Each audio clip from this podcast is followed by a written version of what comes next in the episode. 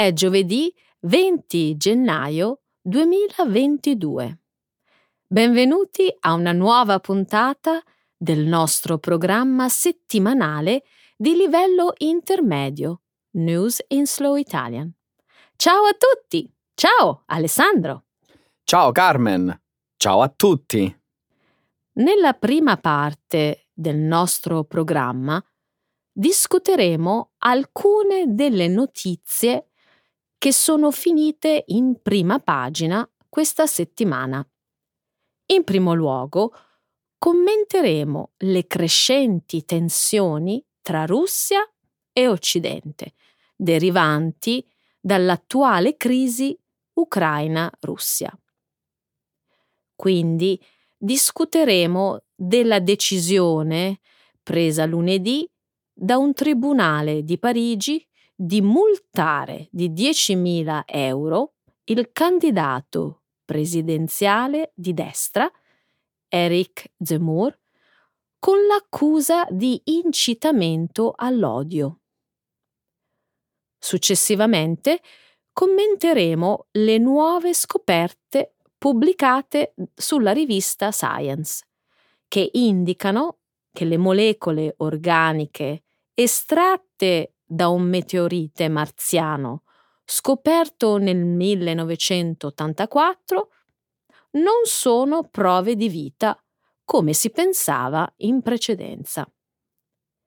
Infine, parleremo di una società produttrice di energia nel Regno Unito che ha dovuto scusarsi pubblicamente per suggerimenti offensivi su come risparmiare sulle bollette energetiche. Grazie Carmen. Proseguiamo ora presentando le notizie della seconda parte del nostro programma Trending in Italy. Questa settimana commenteremo il gesto vandalico che ha colpito la Scala dei Turchi, una delle mete di turismo naturalistico più note e fotografate della Sicilia.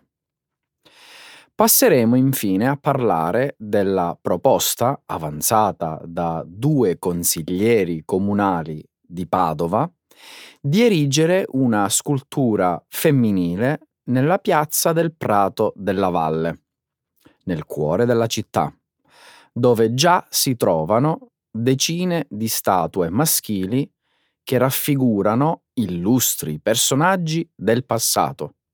Fantastico Alessandro! Iniziamo ora con la nostra prima notizia. I negoziati sulla crisi Russia-Ucraina non hanno ottenuto risultati. Durante gli ultimi due mesi del 2021, la Russia ha causato una crisi in Europa schierando grandi forze militari vicino all'Ucraina. Dopo lo schieramento, la Russia ha richiesto garanzie di sicurezza alla Nato. Le richieste includevano il divieto di espansione della Nato e il ritiro delle truppe dai paesi che hanno aderito alla Nato dopo il 1997. 1997. Durante la seconda settimana di gennaio, i rappresentanti degli Stati Uniti, della Nato e dell'Organizzazione per la sicurezza e la cooperazione in Europa hanno avuto una serie di incontri con i diplomatici russi. L'Occidente ha rifiutato le richieste russe e ha avvertito la Russia di terribili conseguenze in caso di invasione dell'Ucraina. Tuttavia, nonostante lo schieramento di 100.000 soldati vicino al confine ucraino, la Russia nega qualsiasi piano di invasione. Da quando è iniziata l'insurrezione nell'Ucraina orientale nel 2014, la Russia ha rafforzato la sua influenza nelle aree controllate dai ribelli.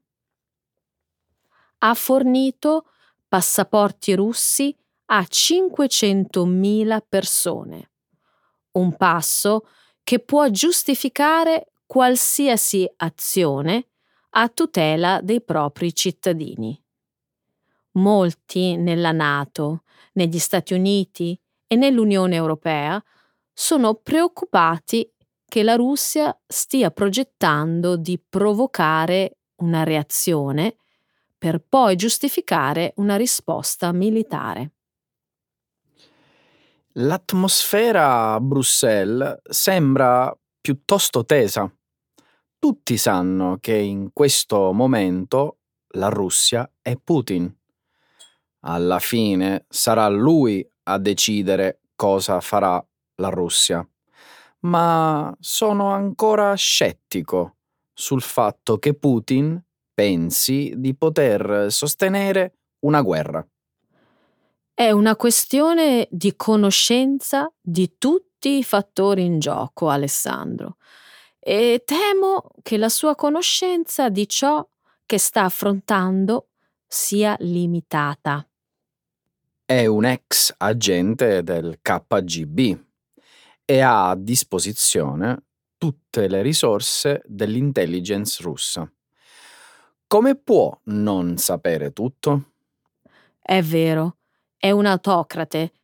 Non tollera il dissenso in nessuna forma.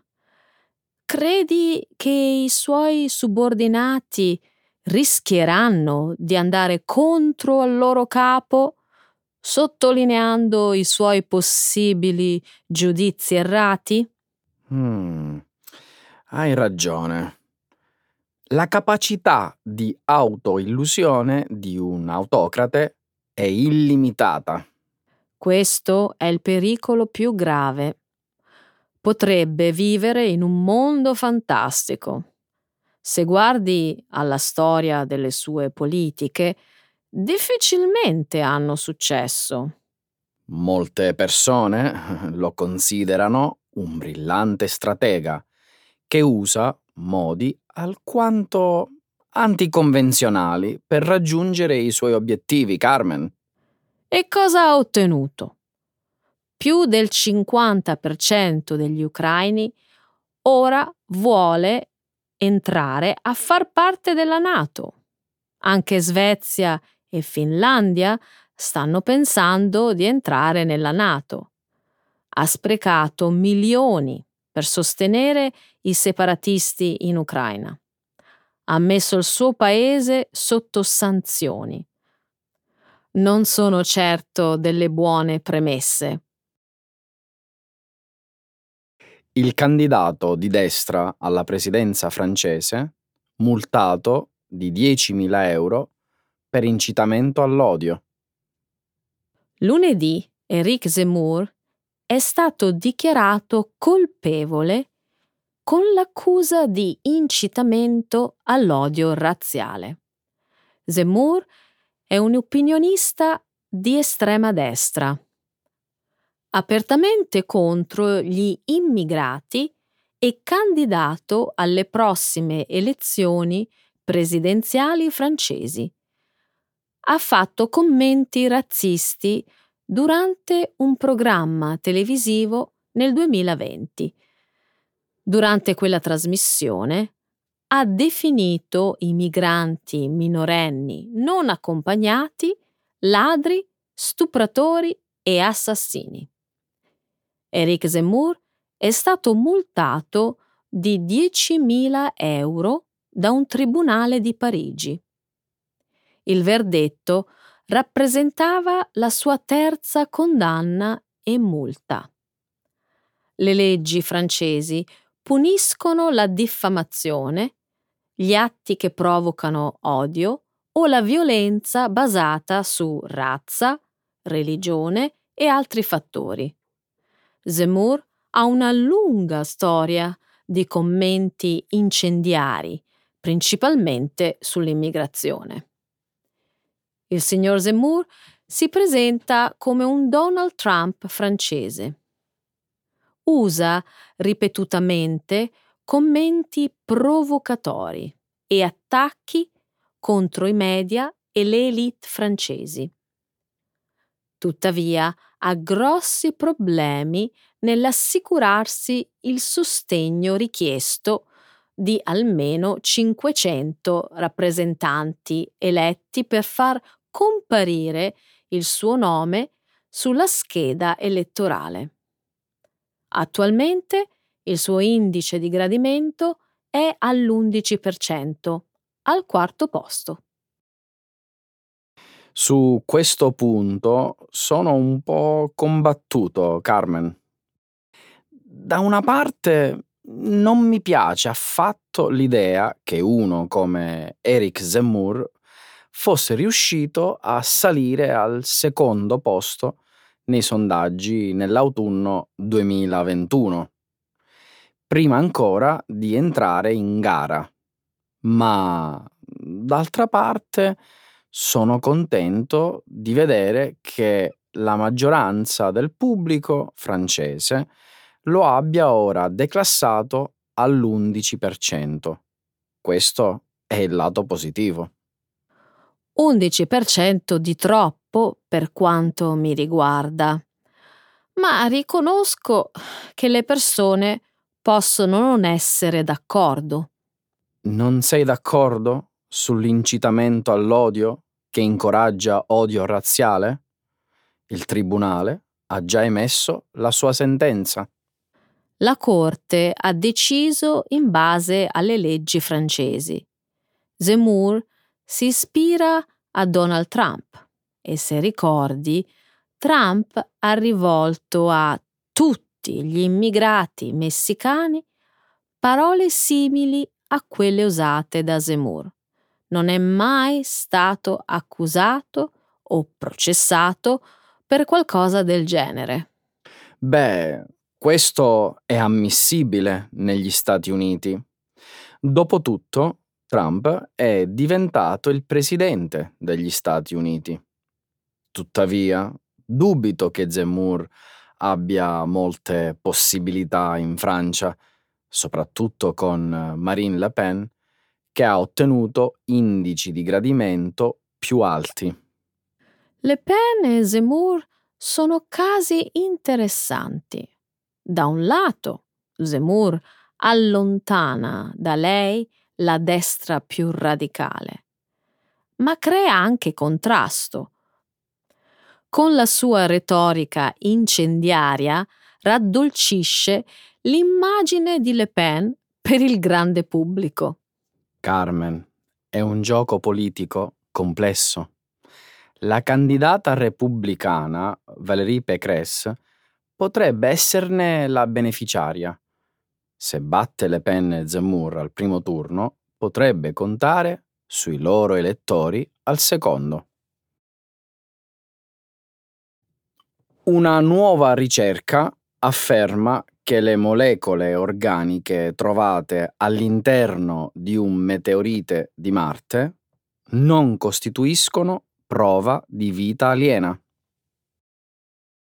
Il 13 gennaio la rivista Science ha pubblicato nuove scoperte riguardanti un famoso meteorite marziano. Il meteorite, nominato Allen Hills 84001, è stato scoperto in Antartide nell'anno 1984. Il corpo celeste è stato espulso dal pianeta rosso a causa di un impatto cosmico avvenuto circa 17 milioni di anni fa. All'incirca 13.000 anni fa, la roccia si è poi schiantata sulla Terra. Nel 1996 una squadra di scienziati, guidata dalla NASA, ha annunciato che alcuni composti organici trovati nel meteorite sarebbero attribuibili a creature viventi. Tuttavia, secondo una nuova ricerca, queste molecole organiche non costituirebbero una prova di segni di vita. Si sarebbero invece formate in seguito a reazioni chimiche avvenute tra acqua e rocce sulla superficie di Marte all'incirca 4 miliardi di anni fa. Queste interazioni tra acqua e roccia sono paragonabili a quelle che avvengono sulla Terra. Uno di questi processi è conosciuto come serpentinizzazione, che avviene quando le rocce vulcaniche metalliche interagiscono chimicamente con l'acqua di circolazione. L'altro processo è denominato carbonatazione. Esso coinvolge le rocce che reagiscono con acqua contenente anidride carbonica disciolta. Quel meteorite marziano è probabilmente il blocco di roccia più analizzato di sempre, Carmen. È sempre una grande emozione quando qualcosa che è stato studiato così a fondo offre nuove informazioni. Due degli scienziati coinvolti nello studio originale del 1996 non concordano con il tuo giudizio, Alessandro. Rimangono fedeli alla loro interpretazione iniziale. Posso comprendere la loro riluttanza a volerla modificare, considerato quanto la scoperta fosse emozionante all'epoca. Vita su Marte. Sì, molti scienziati credevano che il meteorite contenesse fossili di microbi provenienti da Marte. Ma non credo che il dibattito sulla questione scomparirà a breve, Alessandro. Esiste solo un metodo per dimostrare se Marte abbia mai avuto o abbia ancora presenze di vita microbica. Intendi quello di portare dei campioni sulla Terra per analizzarli? Il rover Perseverance, presente su Marte, ha già raccolto sei campioni. Non sono sufficienti. I ricercatori vorrebbero analizzarne almeno una trentina, ma non saremo in grado di riceverli prima di almeno un decennio. Temo che dovremo pazientare ancora un po' allora. Una società energetica britannica si scusa per i suggerimenti offensivi su come risparmiare sulle bollette elettriche. La scorsa settimana uno dei maggiori fornitori di energia della Gran Bretagna ha chiesto scusa ai propri clienti. Lunedì alcuni clienti di Ovo Energy hanno ricevuto un link a un messaggio sul loro blog che conteneva alcuni consigli utili su come risparmiare sulla bolletta energetica. I suggerimenti includevano coccolare animali domestici, fare esercizio fisico, mangiare porridge o zenzero e persino organizzare una gara di hula hop in famiglia. L'elenco dei suggerimenti ha suscitato indignazione da parte di politici e famiglie. I suggerimenti per fare esercizio e per coccolare gli animali domestici, se non puoi permetterti le bollette energetiche, sono stati definiti insensibili e offensivi.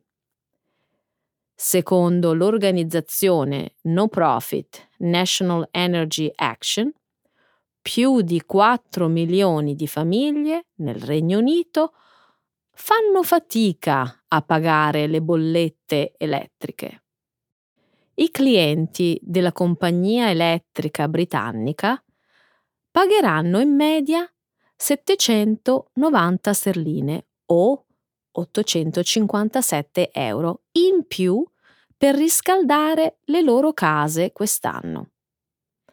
I prezzi del gas all'ingrosso in Europa sono aumentati del 400% rispetto all'anno precedente. Quelli dell'elettricità sono aumentati del 300%. Gli aumenti sono stati dovuti al freddo, alle interruzioni delle centrali nucleari in Francia e alla riduzione del flusso di gas dalla Russia. Non è stata una cosa molto intelligente da fare.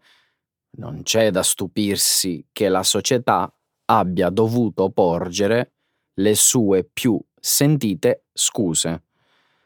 Animali da coccolare? Scommetto che chi l'ha scritto ha pensato che fosse una cosa simpatica e appropriata. Qualcuno del marketing avrà bisogno di prendere alcune lezioni di sensibilità per rimediare. Accarezzare gli animali domestici e mangiare lo zenzero potrebbe non essere un cattivo consiglio, ma suggerire esercizio fisico come saltare è semplicemente offensivo. Ma fare esercizio riscalda, questo è un dato di fatto, Carmen. Se sei in buona forma fisica per poterlo fare, Alessandro. La metà delle persone che vivono in condizioni di povertà nel Regno Unito sono disabili o vivono con qualcuno che è disabile. Quelle sono le persone che possono meno permettersi bollette energetiche in aumento. Mm, una giusta osservazione, Carmen. Forse sono sembrato insensibile anche io a dire così. Ma si è trattato solo di pessimo tempismo. Qualcosa che poteva essere preso alla leggera smette di essere divertente quando i prezzi dell'energia salgono alle stelle. Lo stesso è avvenuto con la società di servizi elettrici E.ON, che spediva calze in poliestere per aiutare i clienti a tenersi al caldo. Anche loro hanno dovuto scusarsi. Ancora una volta un disastro del marketing di un'altra società elettrica. La scala dei turchi è stata ripulita dopo il vandalismo. Una delle notizie più discusse della scorsa settimana è quella relativa alla deturpazione della parete rocciosa della Scala dei Turchi, una delle mete naturalistiche più note della Sicilia. La Scala dei Turchi è un'affascinante scogliera che si erge a picco sul mare lungo la costa del comune di Realmonte, in provincia di Agrigento. Le sue pareti sono costituite da marna, una bianchissima roccia sedimentaria di natura argillosa e calcarea. Giornali e telegiornali hanno raccontato con indignazione che l'atto vandalico è stato compiuto nel cuore della notte, tra venerdì 7 e sabato 8 gennaio. Un uomo, aiutato da un complice, si è arrampicato furtivamente lungo il crinale della scogliera e poi ha iniziato a cospargere in diversi punti una polvere di colore rosso, macchiando visibilmente lo strato superficiale della candida pietra. Dopo alcune analisi, gli esperti della Soprintendenza dei beni culturali hanno appurato che la scogliera era stata imbrattata con una polvere di ossido di ferro, un pigmento solitamente utilizzato nel settore dell'edilizia e facilmente rimovibile. E questa è stata una grande fortuna, Alessandro, perché la scogliera è stata ripulita in 448. Pensa che cosa sarebbe successo se invece fosse stata usata della vernice. Non voglio nemmeno pensarci. La marna della scala dei turchi è tornata al suo candore originario, anche grazie a un gruppo di volontari che ha affiancato i tecnici della soprintendenza nelle operazioni di pulizia. Penso che queste persone si siano rese protagoniste di una bella manifestazione di solidarietà. Si è trattato di un gesto spontaneo davvero apprezzabile, è vero. Per un vandalo, un piromane, un tombarolo, ha scritto Stefania Auci su Repubblica il 9 gennaio, esistono dieci persone che sono in grado, nel loro piccolo, di restituire dignità alla nostra isola con il proprio lavoro. Purtroppo basta il gesto sconsiderato di una singola persona per macchiare la reputazione di tanta altra gente. Il fatto che alcuni abbiano preso l'iniziativa di ripulire il sito è stato un bel modo di rimediare a quello scempio. Sai che le forze dell'ordine hanno già trovato i colpevoli? Sì, uno di loro è Domenico 40, già autore nel 2002 di un tentato attentato nella metropolitana di Milano. Le motivazioni che li hanno spinti a compiere l'atto vandalico sono ancora ignote. Qualunque sia il movente, credo che il loro gesto abbia mostrato tutta la fragilità della scala dei turchi. Concordo. Questo sito naturale è un patrimonio della Sicilia che da anni chiede invano di essere protetto dall'abusivismo edilizio e dall'assalto incontrollato dei turisti. Secondo il mio parere, le autorità locali dovrebbero vietare ai turisti di accedere direttamente al sito. La scogliera si può ammirare benissimo anche da lontano. In passato la Procura di Agrigento ha posto la scala dei turchi sotto sequestro a causa della progressiva erosione della parete rocciosa e per una disputa legale sulla proprietà dei terreni che si trovano nella zona. Tuttavia, nonostante barriere, cartelli con il divieto di ingresso e un servizio di sorveglianza diurno, la gente in questi anni ha ugualmente continuato a salire sulla scogliera, soprattutto al tramonto, quando cessano i controlli. Sarebbe davvero bello se tutti acquisissero consapevolezza della fragilità del sito. E questa consapevolezza, purtroppo, al momento continua a mancare. Padova discute la difesa dell'integrità storica del prato della valle. Hai già sentito parlare della proposta avanzata dal Consiglio Comunale di Padova di erigere un busto marmoreo femminile in uno dei luoghi simbolo della città? L'idea, proposta il 27 dicembre dai consiglieri della maggioranza di centrosinistra, Simone Pillitteri e Margherita Colonnello, è quella di aggiungere la statua che ricorda Elena Lucrezia Cornaro Piscopia agli altri 78 ritratti in pietra che abbelliscono Prato della Valle, la più grande piazza di Padova e tra le più larghe d'Europa. A rendere speciale questo luogo è il grande spazio monumentale che sorge al suo centro. Questo è caratterizzato da un'isola verde a forma ovoidale chiamata Isola Memmia, la quale è circondata da un canale ornato con le figure marmoree di celebri personaggi che ebbero in passato un legame con la città. Tra questi ci sono il poeta Francesco Petrarca, il filosofo Pietro D'Abano, l'astronomo Galileo Galilei, lo scultore Antonio Canova e persino Antenore, che, secondo l'antica leggenda, fu il fondatore di Padova.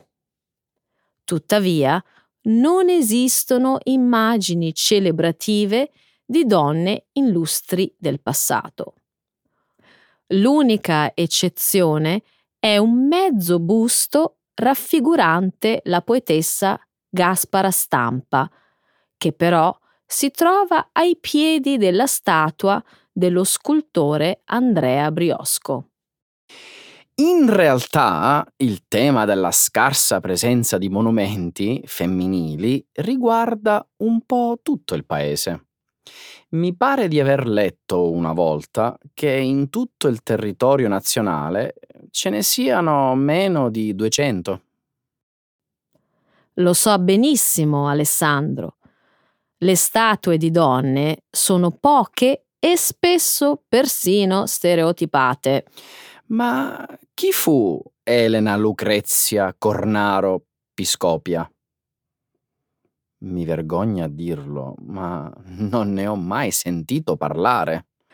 Fu una nobil donna veneziana entrata nella storia per essere stata la prima donna laureata al mondo, avendo conseguito il titolo di studi in filosofia nel 1678 presso l'Università di Padova. Qualche anno fa, il 5 giugno, giorno della sua nascita, Google l'ha celebrata con un doodle.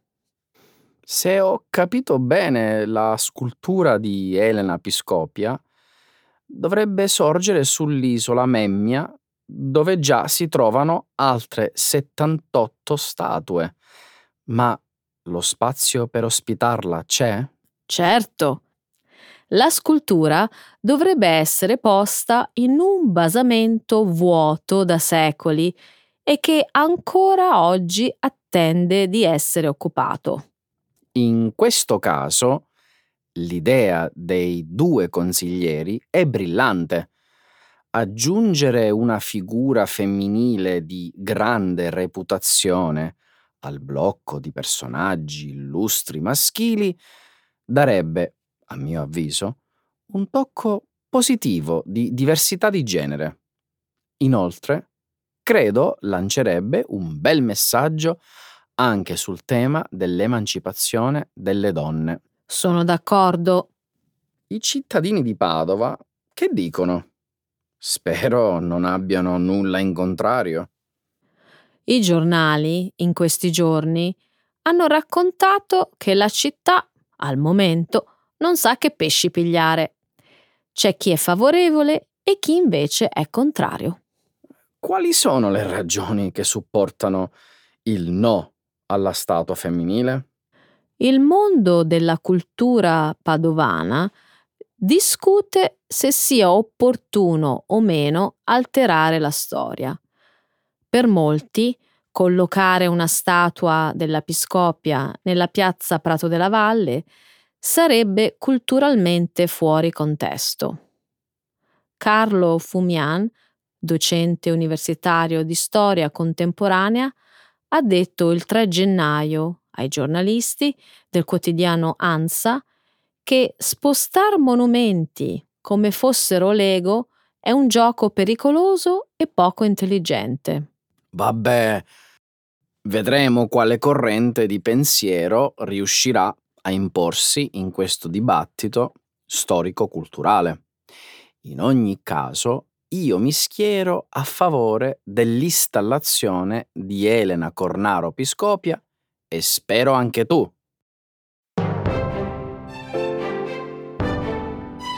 Allora Carmen, eccoci qua alla fine dell'episodio di oggi. Bello! Bellissimo, alla prossima! Ciao!